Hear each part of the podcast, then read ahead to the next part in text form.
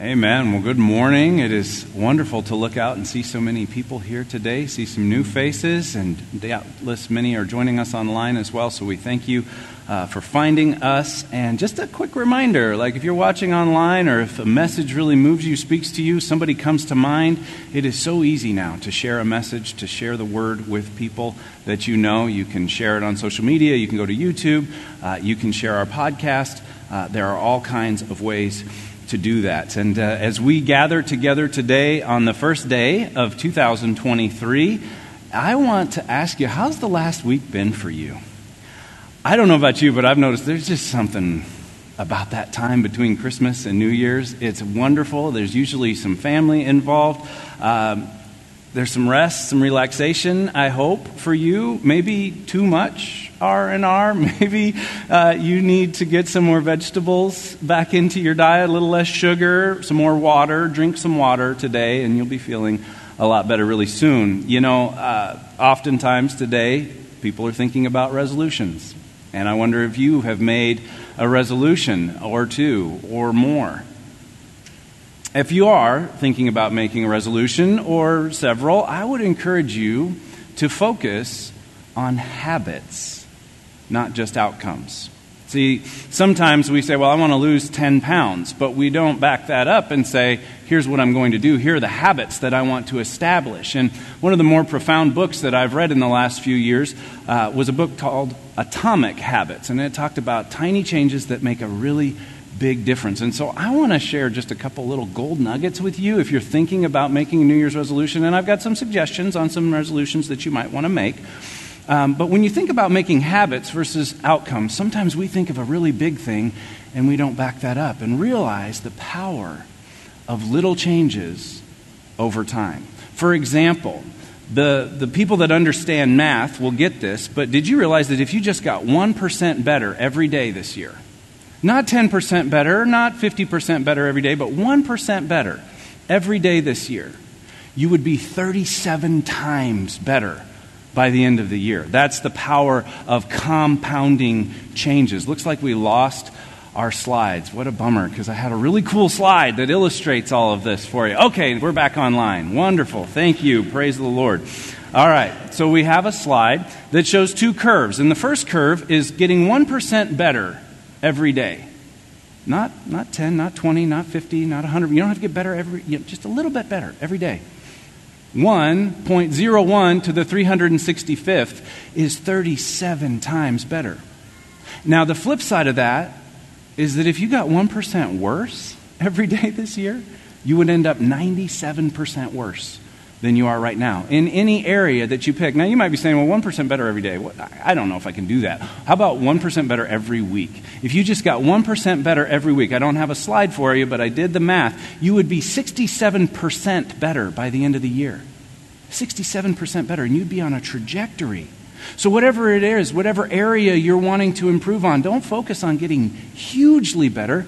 Look at little things that can make a big difference over time. I also want to warn you about something that James Clear, the author of Atomic Habits, calls the valley of disappointment. And this is really important for you to hear on January 1st because when we start a new habit, we have an expectation, and that expectation is usually a straight line that starts with our activity changing and gets better in this straight line. And so that's the first line, the line kind of on the top at the beginning there that says what you think will happen or what you expect will happen. But that's not usually what happens, is it? In fact, in the, the last slide that we looked at, it was more like a curve, right? So it starts out a little slower and then it picks up speed. That's how exponential curves work. And so what actually happens is that lower line at the beginning, but then it gets going and it moves upward. And that gap between what you expect and what actually happens is called the valley of disappointment. And that's where most habits, good habits, get broken we're like, oh, nothing happened. I haven't lost any weight yet. I haven't gotten any smarter yet. I haven't figured anything new out. I don't have some new epiphany. And so there's this valley of disappointment, and we give up before the power of compounding change has an opportunity to work. So I want to encourage you with those two ideas.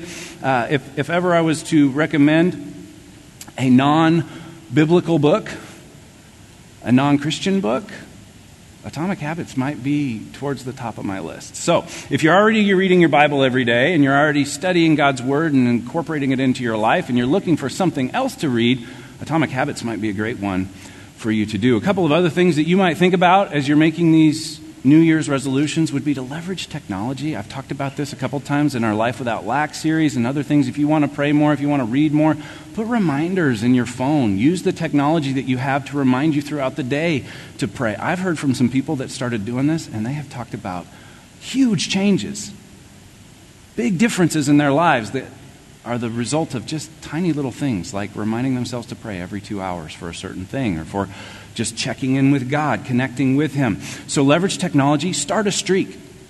I talked about this in the past as well. The power of starting a streak, especially if you don't like breaking a streak once it's started. And when you get a new streak, you don't want to see that streak in. So start a streak. Say, okay, I'm going to read my Bible every day. I'm going to start today. Now I got a streak of one. Tomorrow I got a streak of two, three, four. And once you get that streak going, now you don't want to break it. But here's the tip if you do break it, start another streak. Start over. Start a new streak and do this throughout the year and start new things and build a lifestyle that says, I am a disciplined person. I'm a person that, that leverages the power of small changes over time to make a big difference in my life and in the life of others. So that's just kind of some bonus ideas there on resolutions and habits. And I want to tell you my personal opinion for you. I want to encourage you to focus on holy habits. Focus on holy habits. Focus on reading your Bible, on being in prayer, being intentional in prayer, making worship a priority this year that you just don't miss a Sunday. And if you have to be gone for some reason, you check in online or you visit a church wherever you're going and you worship on a regular basis. One of the big changes that I made about mid year last year during the sabbatical was I started making sure that I worship God out loud every day.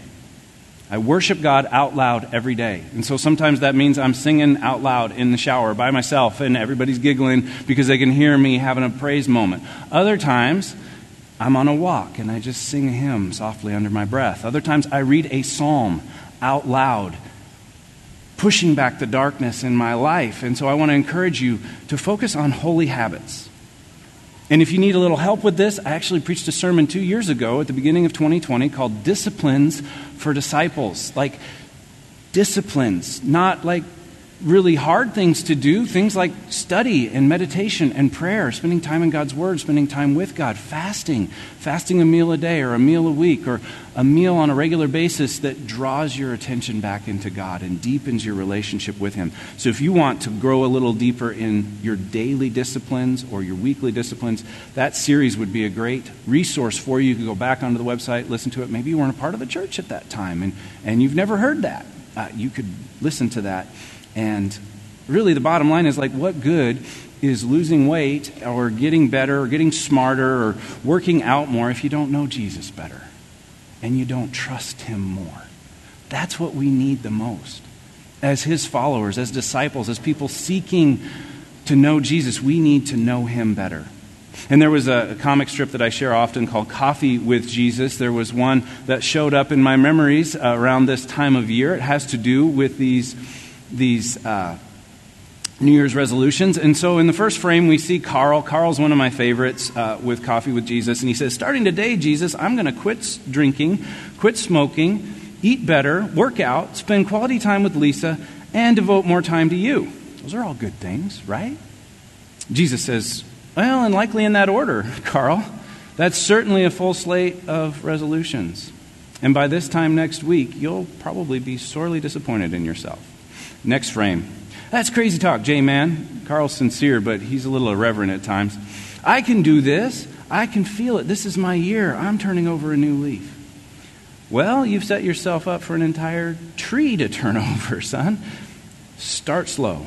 Let's work on devoting more time to me. We'll focus on the rest, on your flabby gut later. Sorry. But here's the real here's my hope, here's my prayer. As I think about all of you and I think about those of you joining online, I want you to get closer to Jesus this year.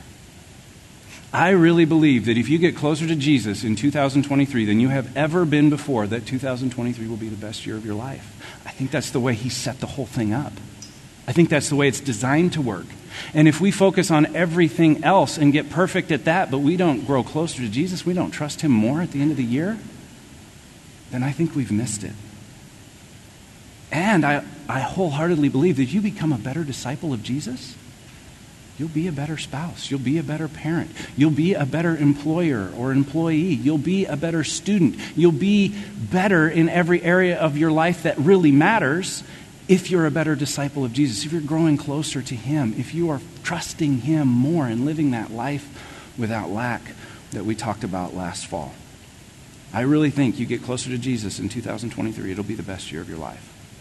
And so, our focus today, with all of that leading up to it, is knowing and trusting Jesus, knowing Him more, knowing Him better, trusting Him more, and trusting Him better. And I've got some really good news for you guys today. I titled this message, Kingdom Power for a New Year. Kingdom Power for a New Year. And we're going to be in Acts chapter 4. We're actually going to take the whole thing. I couldn't find a place to stop. So we're going to go through the entire chapter of Acts chapter 4. This is one of my favorite chapters in Acts. Acts is one of my favorite chapter or books in the Bible.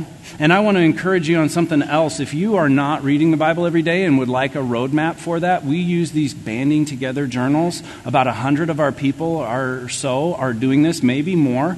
But it's a reading plan and it's a journal, and you engage scripture and you read about a chapter or two a day. And so these are available here if you want to pick one up. We usually say about a $5 suggested donation. Don't let that stop you if, uh, if you need one of these and don't have $5.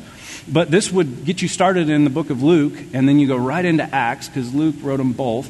And next thing you know, you've got a habit of engaging Scripture on a daily basis and maybe meeting with a group, a banding together group, on a weekly basis. If you want some help with any of that, just let me know.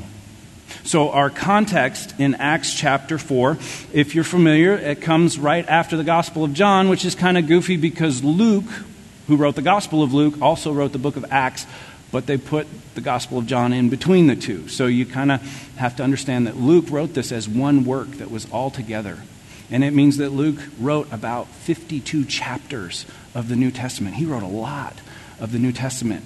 And in Luke's gospel, it ends with the resurrection and the good news and the two on the road to Emmaus. And then in Acts chapter 1, it's what we call the ascension. That's a big theological word for when Christ ascended up into heaven. And right before he goes up into heaven, he makes the disciples a promise. In Acts 1 8, he tells them, You will receive power when the Holy Spirit comes upon you, and you will be my witnesses in Jerusalem and Judea and Samaria and the other ends of the earth. And so he's making them a promise that they're going to receive power. See, they're a little heartbroken that Jesus is about to leave.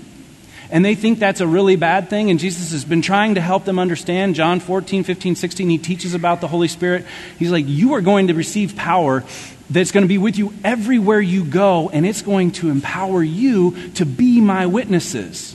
And he doesn't say you ought to be, he doesn't say I sure hope you'll be, but he says you will be my witnesses in Jerusalem, Judea, and Samaria, and the other ends of the earth. And so, with that as a background, the day of Pentecost comes in Acts chapter 2 and the Holy Spirit comes upon them in power, and there's this powerful manifestation of the Spirit. And they start being his witnesses. Peter gets up and preaches right after all of this happens, and he tells them what's going on and what has happened and what it means. And then in Acts chapter 3, they heal a beggar, and Peter preaches a sermon, and, and there's this manifestation of the power of God that is seen over and over. So, with that as a backdrop, we got to get going because I'm going to run out of time, and uh, you're going to want to get to lunch here eventually. So, Acts chapter 4, verse 1. The priests and the captain of the temple guard and the Sadducees came up to Peter and John while they were speaking to the people. They were greatly disturbed because these apostles were teaching the people and proclaiming in Jesus the resurrection of the dead. They seized Peter and John, and because it was evening, they put them in jail until the next day. But many who heard the message believed, and the number of men grew to about 5,000. That's pretty significant. That's a megachurch, basically overnight. Okay? There was about 120 followers of Jesus the day before Pentecost. And then by the end of the day on Pentecost, there was about 3,000. That's church growth, okay? And then here, just another day or two later, maybe, there's another 2,000, and that's just the men. So there might have been 20,000 women and children alongside the men. And it's freaking out the new leaders. It's, it's freaking out the people who have a, a pretty good stake in the situation the way it is, in the system the way it is, the people that were at the top of that system, the ones that, that wanted Jesus crucified, have a problem with how big his list of followers is getting. And so we see in, in verse 3 here the first recorded act of persecution in the early church. They're thrown in prison, not really with any charges. and it's nighttime, and the Sadducees don't meet until morning, so they just leave them there. And they say, We'll come back to you in the morning. And so that's where we pick up in verse 5 through 7. The next day, the rulers, elders, and teachers of the law met in Jerusalem. Annas, the high priest, was there, and so were Caiaphas, John, Alexander, and the other men of the high priest's family. They had Peter and John brought before them and began to question them, saying, By what power or what name did you do this? And so you see here that the Sanhedrin has come together. This is the Jewish ruling council. It's the Sadducees and the Pharisees kind of combined together. And they were charged with protecting the Jewish faith. So they examined new teachers, they examined new teachings to make sure that they were legitimate. And that's kind of what's going on here, except the whole arresting thing brings a layer of persecution to it or a layer of gravity to it. In verse 7, they ask a key question. They say, In what power or what name did you do this? Did you do this healing? They're talking specifically about the healing that preceded in chapter 3, when they healed this beggar and then preached a sermon. And that language, what power, what name, name comes up four more times just in this chapter, in verse 10, in verse 12, in verse 17, in verse 18 the power of Jesus' name comes up. And they, these Sadducees and Pharisees, the Sanhedrin, were about to find out our bottom line today. And our bottom line today is that there is power in the name of Jesus. Amen. That there shouldn't have just been one amen on that. There is power in the name of Jesus. You can say amen in church. It's okay. There is power in the name of Jesus. And they were about to find out just how much power is in the name of Jesus. Their plan sort of backfires on them. They just tossed Peter and John a big, you know, softball, and they're just winding up, ready to knock that thing out of the park. Because in verse 8, Peter, filled with the Holy Spirit, said to them, Rulers and elders of the people, if we're being called to account today for an act of kindness shown to a cripple, and are asked how he was healed, then know this you and all the people in Israel, it is by the name of Jesus Christ of Nazareth, whom you crucified, but whom God raised from the dead, that this man stands before you healed. He is the stone you builders rejected, which has become the capstone. Salvation is found in no one else, for there is no other name under heaven given to men by which we must be saved. So Peter's filled with the Holy Spirit, and he lets them know what name this was done in. He tells them it was in the name of Jesus, the one that you crucified. And he shows us that not only is there power in the name of Jesus, there is power for healing in the name of Jesus. That this man was healed. He went from being a cripple all his life to walking, and nobody could deny it. There is power for healing in the name of Jesus. In fact, if you go back to Acts chapter 3, if you look at verse 6, when this healing takes place, Peter says to the cripple, Silver or gold I do not have, because that's what he was asking for. But what I have I give you. In the name of Jesus Christ of Nazareth, walk. And he got up and walked. And Peter's saying, I don't have what you think you need, but I have what you need. I have power in the name of Jesus, and I'm going to give it to you right now, and you're going to get up and walk, and you're not going to need to beg ever again. You're not going to be a cripple ever again because you are going to receive power. Peter had power, and he knew it, and he gave it to that man. And now, when he has an opportunity to give glory to God, he takes it, and he says, There is power in the name of Jesus. And this stone that you builders rejected, that's become the capstone, or many translations say the cornerstone Now, the capstone would be at the top of an arch, but a cornerstone probably makes more sense because he's quoting Psalm 118, verse 22, which by extension is also referred to in Isaiah. And there, it's very clearly a cornerstone of a building. Now, the cornerstone was the most valuable stone on a building. It was extremely important because if you had a really good cornerstone, then the entire building would be both level and plumb. And so we got a picture of a cornerstone in case you're not familiar with this. It would be set, and if it was perfectly cut and was established as perfectly level, then they could make it, make the entire building level and plumb so it wouldn't get wonky and fall over. And that was really, really important. And so they're saying that he's the stone that you rejected, but he's become the cornerstone and I think it's really significant that cornerstones establish plumb and level. They establish a vertical and horizontal. And what do we talk about when we talk about the cross and we talk about the power of the cross? Is that it brings us into right relationship with God in the vertical sense. Our vertical relationship with God gets established through Jesus Christ, the chief cornerstone. But not only that, not only the vertical relationship, crosses have a cross piece as well. And the cross helps us to establish healthy horizontal relationships, our relationships with other people, so that we are uh, in vertical alignment with God and in horizontal alignment with each other. And he's saying this is the, this is the role of the cornerstone. And he's showing us that there is power to restore relationships, to repair relationships, to reconcile relationships in the name of Jesus Christ. There's power for you to reconcile your vertical relationship with God. If that has become broken, if that has become strained, if you've never had a relationship with God, you can have one through Jesus Christ.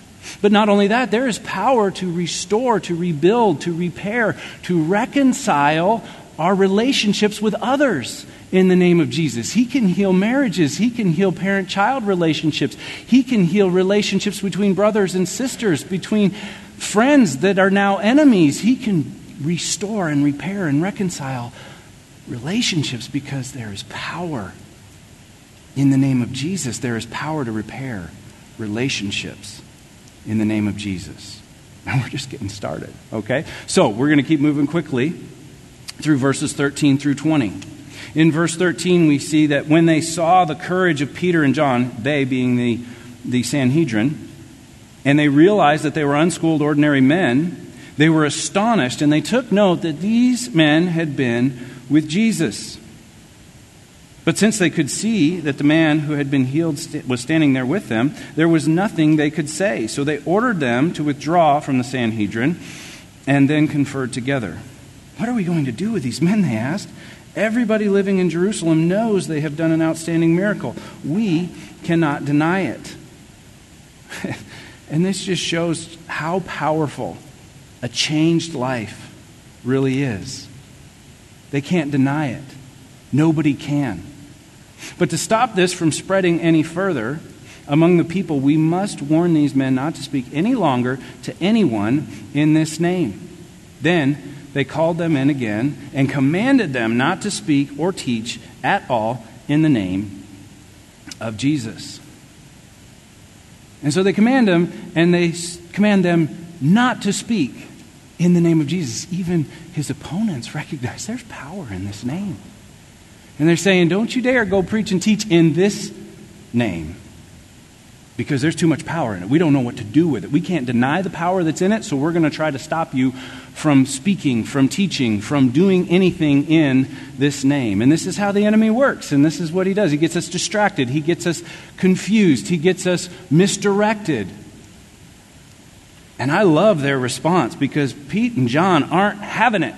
They're like, oh, you just go right ahead and tell us that. They say in verse 19, Judge for yourselves whether it's right in God's sight to obey you rather than God, for we cannot help speaking about what we have seen and heard. saying, You think we're going to obey you instead of God? No, absolutely not. We can't help it. Even if we wanted to, we couldn't. We can't help it. We are going to speak in the name of Jesus. We're going to preach in the name of Jesus because we cannot help but speak about what we have seen and heard. And this shows us there is power for evangelism in the name of Jesus. There is power for evangelism in the name of Jesus. And they say, We are going to speak and we are going to teach about what we have seen and heard. That's what it means to witness. When you tell people what you've seen and heard, that's what witnesses do when they give testimony in court. And that's what we are called to do. That's what Jesus said we would be. We're his witnesses. So when we receive the power and we go out into the world, we're to be his witnesses. We're to tell people what we've seen and heard. And we're to spread that power of Jesus throughout. Everywhere we go, everything we do, we're telling people what we've seen, what we've heard, the power of a transformed life. We've received power, and now we're to be his witnesses. And we see all of this come to a thrilling conclusion in the believer's prayer. This last section that we're going to look at in verses 21 through 31 focuses on the believer's prayer, their response to this whole situation. And so in verses 21 22, after further threats, they, the Sanhedrin, let them go. They could not decide how to punish them because all the people were praising God for what had happened. For the man who was miraculously healed was over 40 years old. That's what I'm saying. Like, this is, this is undeniable stuff. And when God gets a hold of people and starts healing them and starts repairing and restoring their relationships and starts infusing their lives with power, it's undeniable. Nobody can deny it. The best witness for Jesus is a transformed life. So, continuing, verse 23 On their release, Peter and John went back to their own people and reported all that the chief priests and elders had said to them. When they heard this, they raised their voices together in prayer to God. Sovereign Lord, they said, You made the heavens and the earth and the sea and everything in them. You spoke by the Holy Spirit through the mouth of your servant, our father David, saying, Why do the nations and the peoples plot in vain? The kings of the earth take their stand, and the rulers gather together against the Lord and against his anointed one. Indeed, Herod and Pontius Pilate met together with the Gentiles and the people of Israel in this city to conspire against your holy servant Jesus, whom you anointed. Now, you might be thinking this is kind of an odd way to start a prayer, right? Like, all this is going on, and they've just relayed everything that happened, and they quote a scripture that seems a little out of place. But they interpret that scripture. They're quoting Psalm 2 1 and 2. When David said, The kings of the earth take their stand, and the rulers gather together against the Lord and against his anointed one. And they're saying, We just saw that happen. We just saw prophecy fulfilled. We saw scripture fulfilled because Herod and Pontius Pilate, which Luke tells us were enemies before that day, now become friends. They unite the kings of the earth, united against Jesus. And now the rulers, the Sanhedrin, the Pharisees, and the Sadducees, who never agree on anything, agree on this they're standing against Jesus. They're saying, We just saw it all happen. We saw Scripture come to pass. So surely what you just promised in Acts 1 8 is also going to happen to us. We're going to receive power. We've received that too. And we're going to be your witnesses in Jerusalem, Judea, and to the other ends of the earth. So in verse 28, they did, these Herod, Pontius Pilate, the rulers, they did what your power and will had decided beforehand should happen. It didn't surprise you, it didn't catch you off guard. This is you're not wringing your hands. Gosh, what are we going to do? Now, Lord, consider their threats and enable your servants to speak your word with great boldness. I love their request here. How many of you saw that one coming if you didn't know this story? Is that what you would have asked for? I can make a whole list of things I would have asked for, and I think of something along the lines of, you know, Safety? Relief from persecution? The death of my enemies, maybe? I don't know. But they ask for boldness to speak the word.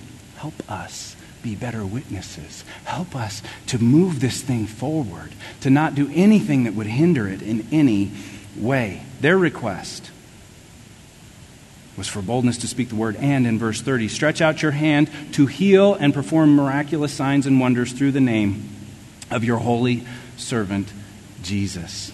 Heal and perform more miracles. Release this power in us, through us, all around us, so that more people will hear, so that more people will have undeniable evidence of the power that is in the name of Jesus. And then in verse 31, they conclude After they had prayed, the place where they were meeting was shaken, and they were filled with the Holy Spirit and spoke the word of God boldly.